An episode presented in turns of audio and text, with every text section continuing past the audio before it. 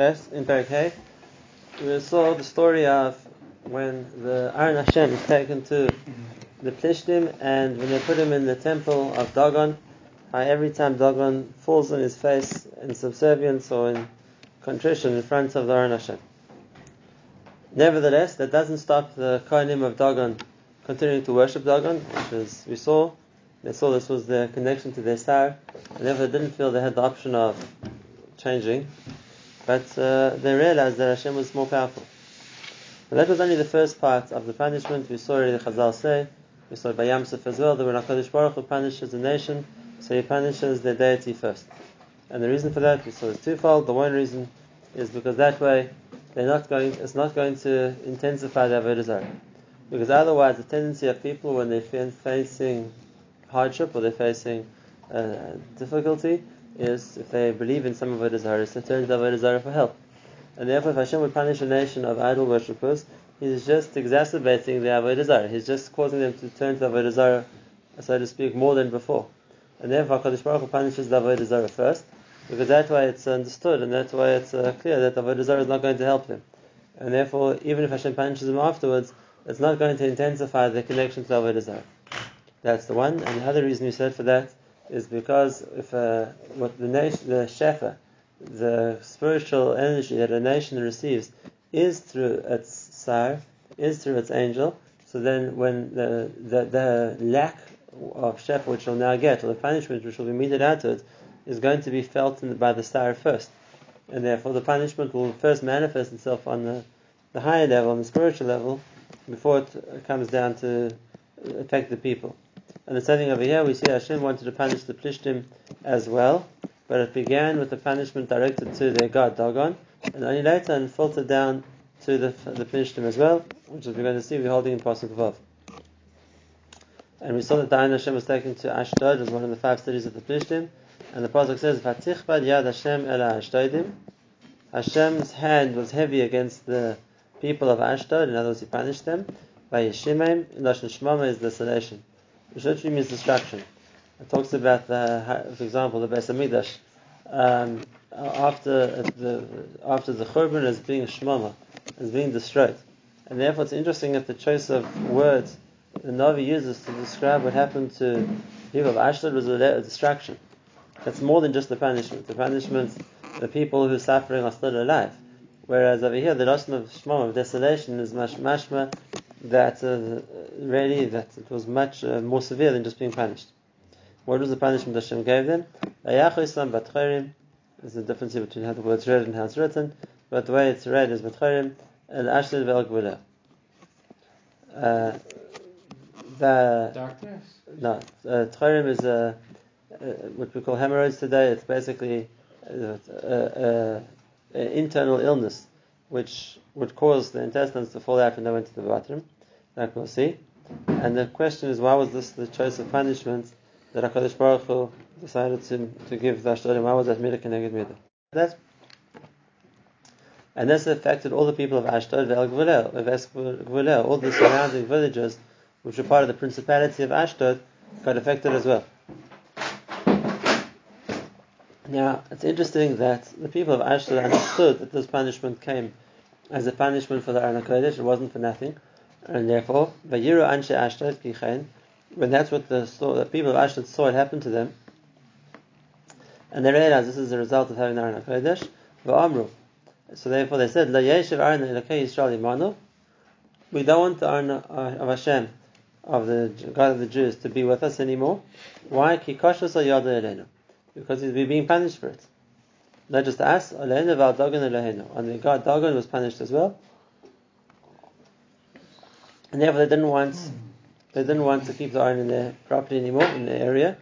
So what did they do? Vayishlechu, they sent messengers, Vayas was called Sarnei Plishtim Aleim. The Sarnei Plishtim were the officers of the Plishtim. We know that the Plishtim nation was made up of five independent city states, or which each one was represented by a officer and therefore the council which ran the Plishtim country were these five officers. So they called a meeting of all the five officers of the Plishtim. Israel. What are we going to do with Aron of Hashem? In other words, we don't want it anymore. It became now a liability. Right, so they, were, they were punished up for it, so they wanted to get rid of it. Vayomer gas Yisrael Aron Yisrael. They said that the Aron should go to Gas, that was another one of the cities of the Plishtim, and therefore they were happy to do that. They moved the Aron of Hashem to Gas. Can you ask on this? Drops the sign of what we call a Zakef katan um, is a, is a self a a, self uh, containing phrase. Right.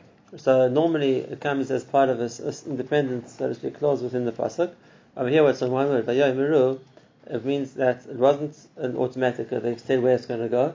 They, they, they, they came. They, it took time. They had to decide where it's going to go. And if it was a decision which, after having discussed it or debated it, that's what they said. That was like a, a discussion in its own right. And the result was it should go- it should go to Gas. Gas was the second of the five cities of the Plishtim. Is there, is there an explanation? seeing in the Farshim explaining why Dafka Gas was the one who was landed with it. I mean, there are two options which one can suggest, but uh, again, I haven't seen either answer inside. The one answer would be that Gas was the weakest, and therefore, I mean, we know that Isa, for example, was the, was the strongest of the, of the Plishti cities. Um, why- that was always the one that Far Shimshon was busy fighting with. But uh, so it could be Gas as the as the le- least influential had no choice in the matter. It also could be, but this one needs to check. It could be was the next one, which is the nearest one. And therefore, the question is where we're going to move it to. So the next city in proximity was Gas. One has to check exactly which one it is. Uh, Either way, I say, we didn't, I didn't see in the first explain why Gas was the one to be sent to Aron Kodesh next. Well, we know we're, we're in Gas must be Gat. Okay, so what happened? So after they moved the Aron to Gas, so Hashem punishes Gas as well. But he yad Hashem ba'ir b'huma g'dorim ma'od. And when it comes to Gas, then it wasn't just the Shemama, which is love to explain what the Shemama was, the destruction was. When it comes to Gas, it's more than just that. It's a g'dorim. It's a ma- ma- massive upheaval.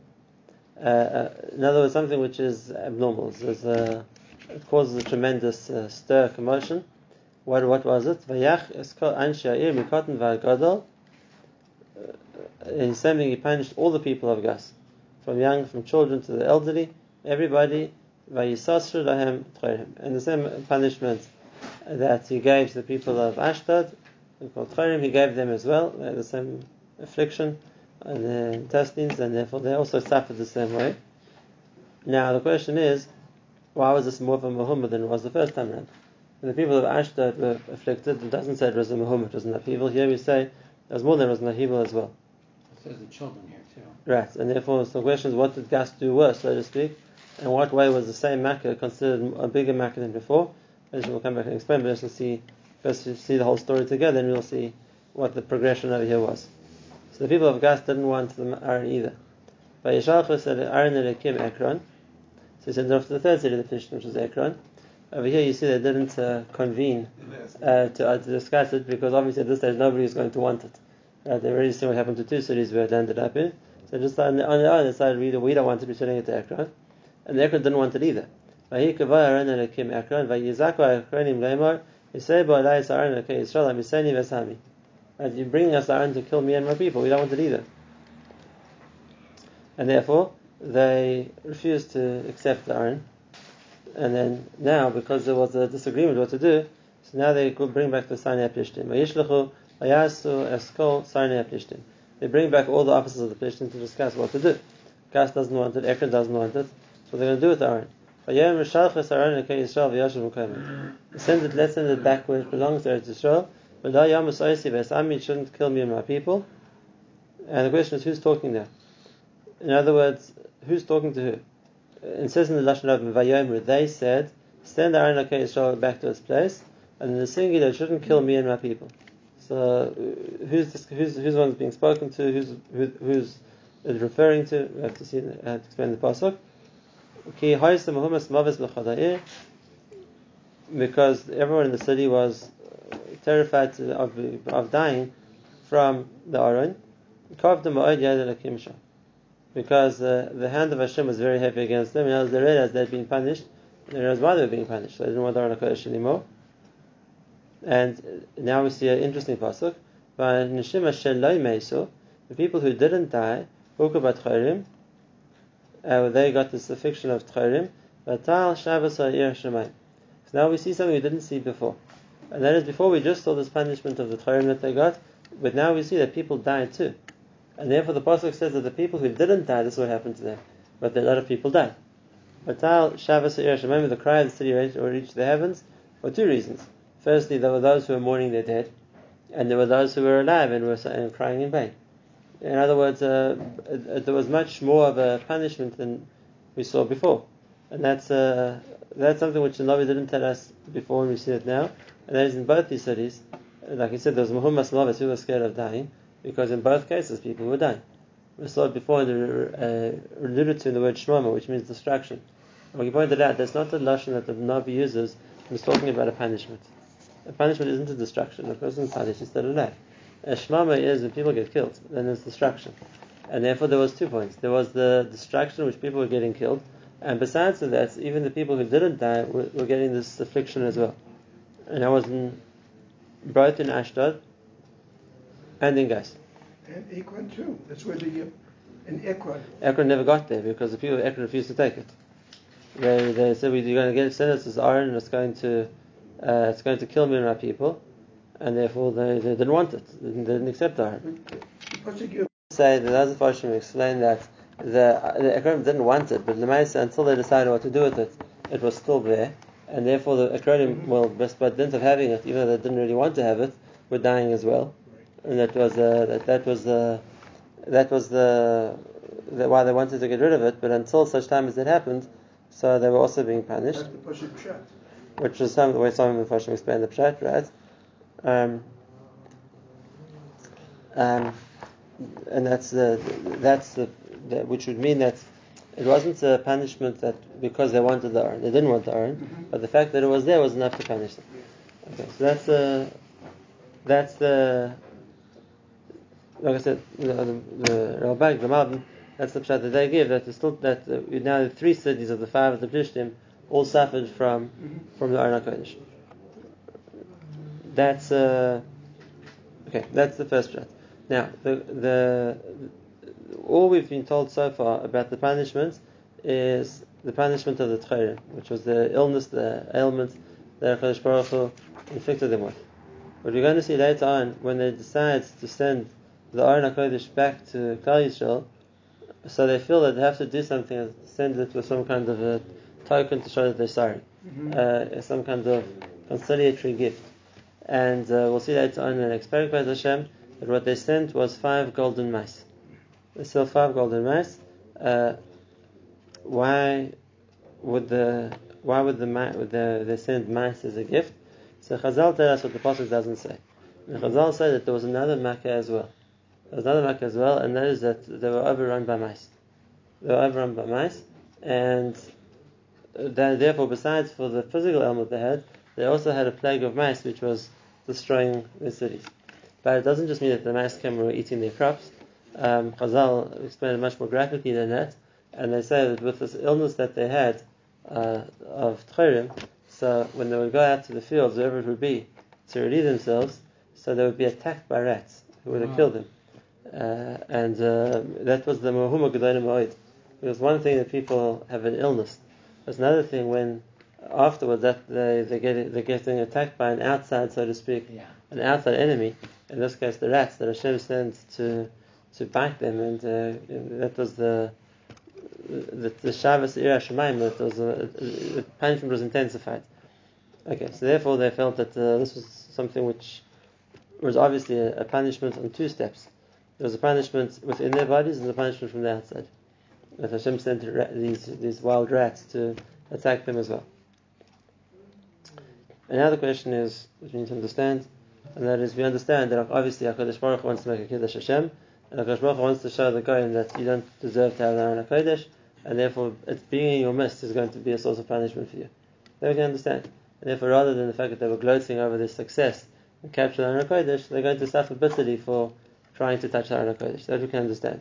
But the question is, what we want to talk about is the choice of punishment. Why was the why was that the punishment? Why was the, the punishment? Uh, if, you, if it had to be a physical punishment, why was this the punishment which was chosen? Um, firstly, and if there's a second part of the punishment that Hashem sent these rats to attack them, so why was that? Why was that the, again the right punishment for what they did wrong?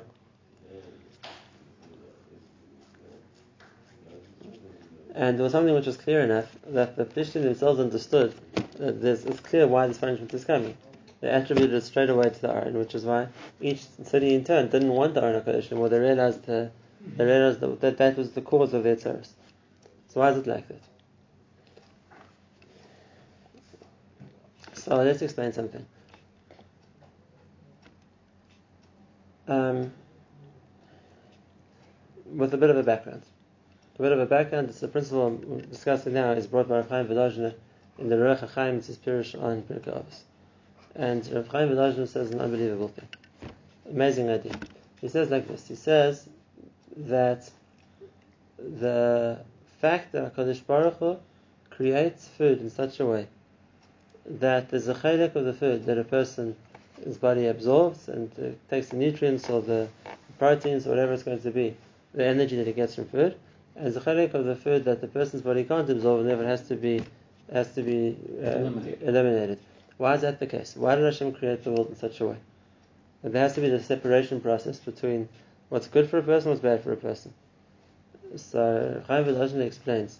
He says that really, he goes back and asks the previous question, and he says when Adam Rishon was originally in Gan Eden, and at that original state, Adam Rishon in Gan Eden, so he was tempted by the snake to eat from the tree, and the tree is called the Eitz Hadas Tovara, as we know.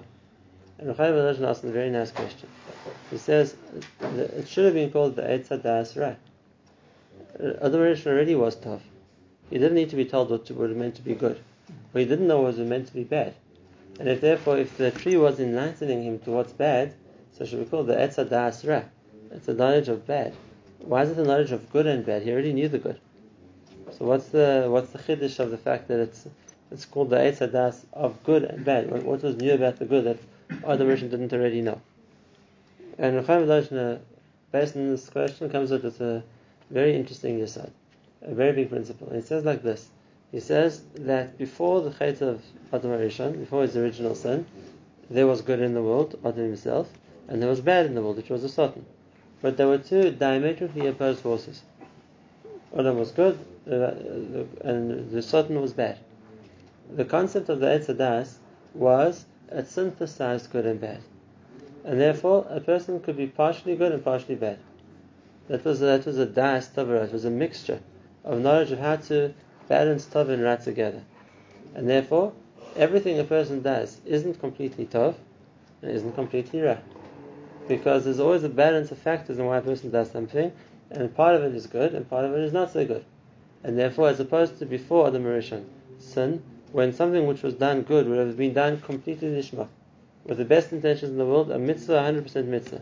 Today, when a person does something, so it's true on the one hand he wants to do a mitzvah, but there are lots of other feelings and and, and and ideas and plans that go into it as well, and therefore it's not completely tough. It's a das tavara. It's a blend of good and bad. It could be mostly good. It's partially bad. It's only the other way around. A person does an avera, it's rare that the avera is 100% bad. It's normally a blend of factors as well. It's, on the whole, it's a bad thing to do, but the person did have some thoughts of how to justify what they were doing. Let's, let's give an example in each direction. It could be a person decides he's going to come early to be the first one to learn shul. Before anyone else comes, he wants to be the first one to learn shul. It could be it's good, and there definitely is a good intention there to not you know, to be able to get up early, to, to open the shul, to be the first one to learn the extra Talmud Torah. There are lots of good intentions, but there could also be that intention. I want everybody else to see I'm the biggest masmid here. I want everyone else to walk in and say, ah, he's already there. So there's a certain negative intention. There's a balance. It's primarily good, there's a little bit bad. Now it's like the other extreme. Let's say a person who wakes up in the morning, he should be getting up for shachris, but he decides I'm going to stay in bed, I'm not getting up. So it's primarily bad, it's lazy, and he's uh, missing the time he's meant to daven. But in the back of his mind, there's also the thought, you know what, if I get up a bit later, I'll be more awake today, so I'll be able to learn better. So there was some intention which was which was a good thought, even if it wasn't the right thing to do. And therefore the actions of a person are very rarely 100% good or 100% bad. There's a blend. And that was all the result of Adam's sin. And that is that things are das tovera. A person's mind works by synthesizing good and bad, and there's elements of both. Now, it says in Nefesh HaChaim, in, in his version of he says that when a person eats, when a person eats, he's eating something which is an activity which is L'Shem Shemayim completely, something which is completely good, or is eating something which is not, it's not so good. He's doing it because he enjoys food, because it's a type of a taste, whatever it's going to be. It's, again, it's a blend. On one hand, the person needs to eat, is meant to eat because he, he needs the strength to be able to dive and to learn to whatever he has to do. On the other hand, there's a certain attraction in food, and people eat for the wrong reasons too.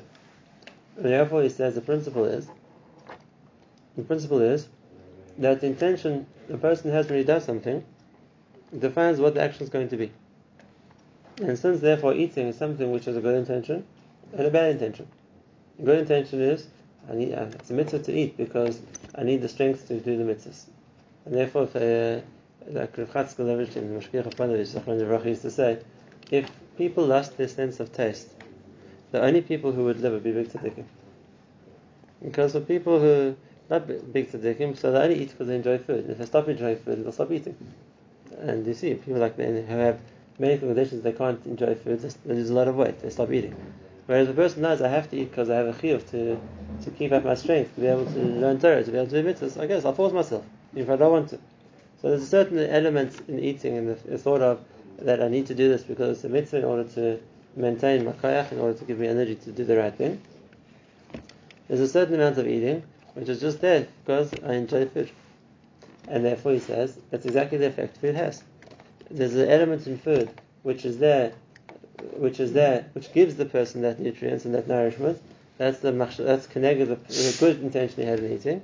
But there's also that part of what a person ate food which is just for the enjoyment of it, and that's the part that the body has to eliminate. It wasn't he didn't eat in order to get nourishment from it, he ate to enjoy eating. That makes it something bad, which is something which is giving into a, a taiva, to a temptation, and therefore the body will separate. There'll be parts of the food which can benefit the person and give him those nutrients, give him that energy, and be part of the food which has to be eliminated, which is what was bad and bad. He goes on to explain that's why there was, by the man there was a concept of something which was completely absorbed by the body. Because if it be something a person's only eating as a mitzvah, it's kol tov. And kol tov gets completely absorbed. So let's look at the other extreme. Is there a concept of kol Is there a concept of kol So we know that there was a very strange avodah zarah in the desert. It was called Baal. And the way to serve Baal was for a person to uh, eliminate on top of the, uh, uh, do his body functions on top of the idol. And obviously the question is, what in the world are you doing? What kind of idol worship is that? And the answer is, Baal had an ideology. And the ideology is, in everything in that, is that if there's a blend of Tov and Ra, we're going to focus just on the Ra. Our mindset is we're just looking for the Ra in everything. And therefore the way, the best way to show that was the chelik of the food that a person excretes is a chelik which is the Ra. So that's what we're going to worship. We're looking to we're looking to focus just on Ra. Whereas the man was meant to be the focus of Klal just on the Tov, on the on the on the spiritual and on the nature of the food which can sustain a person. Baal Pa'ar was a diametric opposite. We're going to first focus on, on the, in the Matthias of everything which is Ra. Okay, that's the background to Nefesh HaChaim. He says much more, but that wasn't a, topic right now. I just brought this to explain what we want to get to. And therefore, uh, when we understand that when confronted with something which is much more kaddish, confronted with something, something which is much more kaddish, so then the the a person whose intention or his mindset is ra, it makes it much worse. Right? The, the Nefesh Chaim actually goes a step further than that, and he says even by the korbanos in the Beis Hamikdash, it was completely absorbed by the body, completely absorbed by the body because something eaten in the presence of Hashem, so then that's going to make a person think I'm doing this as a mitzvah. Like we know that the Kohanim ate from Hashem's table, their, their thoughts would be a mitzvah, mitzvah, I'm doing this as a mitzvah. I'm staying in Hashem's presence. And therefore it would be completely absorbed by the body. Now, when it came to the uh, the Plishtim for sure weren't doing that. For sure weren't doing that. So now when the Aron HaKodesh is here, and yet people are, are, are doing things for a negative purpose, a ra purpose, so then they're going to get punished for that. In other, words- in other words, to focus on something as ra in the presence of the Aron HaKodesh is a much bigger aver. And therefore, how does Hashem punish them? Like we said, just like in Baal Pa'or, that the manifestation of a mindset of looking for what's right in everything was the worship of Baal Pa'or. So, in other words, the ra, the the, the of bad in the food, which a person gets rid of, So that would de- determine the, the which is right, the chedek which isn't good in what a person is doing. So that's exactly why Kodesh Baruch Hu punishes them. That's why Hashem punished the Plishtim because to be right in the presence of in, in the presence of Kodesh is a big, much bigger affront to Hashem. It's a much bigger chutzpah, and therefore Dafka, that's what the, the punishment was. That what would be the symbol of what's called ra would be the way they get punished, and that the, that that was a, that was the first step of the punishment. Like we said, for some people it's just the yisurim, the pain of having this affliction. We saw the people who died from it. That was the first part of the punishment of Plishtim. With Hashem tomorrow we'll see the next part, and that is what the mice has to do with it. Uh, that the second stage in why Hashem wanted to punish the Plishtim. Now, until then, the Plishtim had been happy with whatever mindset they had doing things for the wrong reasons, and they're now being punished for it, and they realize it's because the Aron is here, and therefore the, what we were doing beforehand is not acceptable, or the, our, the way we were living our lives is not uh, acceptable when the Aron HaKodesh is here. And that's when they realized this was the source of what they're getting punished for.